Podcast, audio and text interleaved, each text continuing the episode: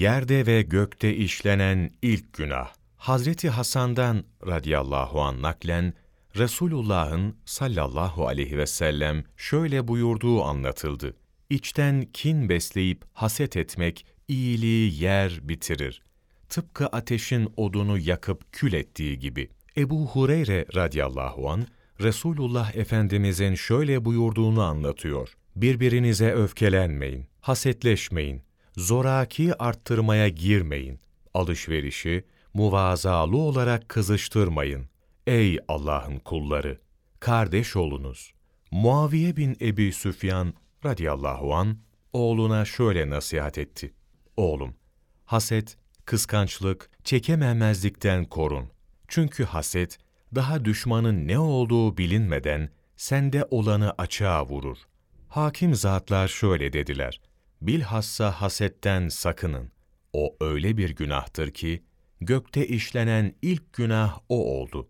O öyle bir günahtır ki, yeryüzünde ilk defa onunla Allah'a isyan edildi. Gökte işlenen ilk günah derken, İblisin durumuna işaret ediliyordu.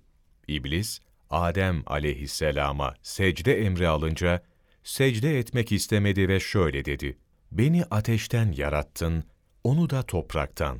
Araf suresi 12. ayet. Ve Adem aleyhisselama haset etti. Bu hasedi yüzünden Allah Celle Celaluhu da onu lanetledi. Yeryüzünde ilk defa onunla Allah'a isyan edildi cümlesiyle de Adem aleyhisselamın oğlu Kabil'in durumuna işaret ediliyor. Onun bu durumunu Allahu Teala şöyle anlattı. Ey Resulüm! Onlara Adem'in iki oğluna dair hakiki haberi anlat. Kendilerini Allah'a yakın kılmaya vesile sayarak iki kurban kesmişlerdi. Birinin kurbanı makbul oldu, diğerinin kurbanı makbul olmadı. Bu yüzden kurbanı makbul olana öbürü seni öldüreceğim dedi. Kurbanı kabul edilen de şöyle dedi.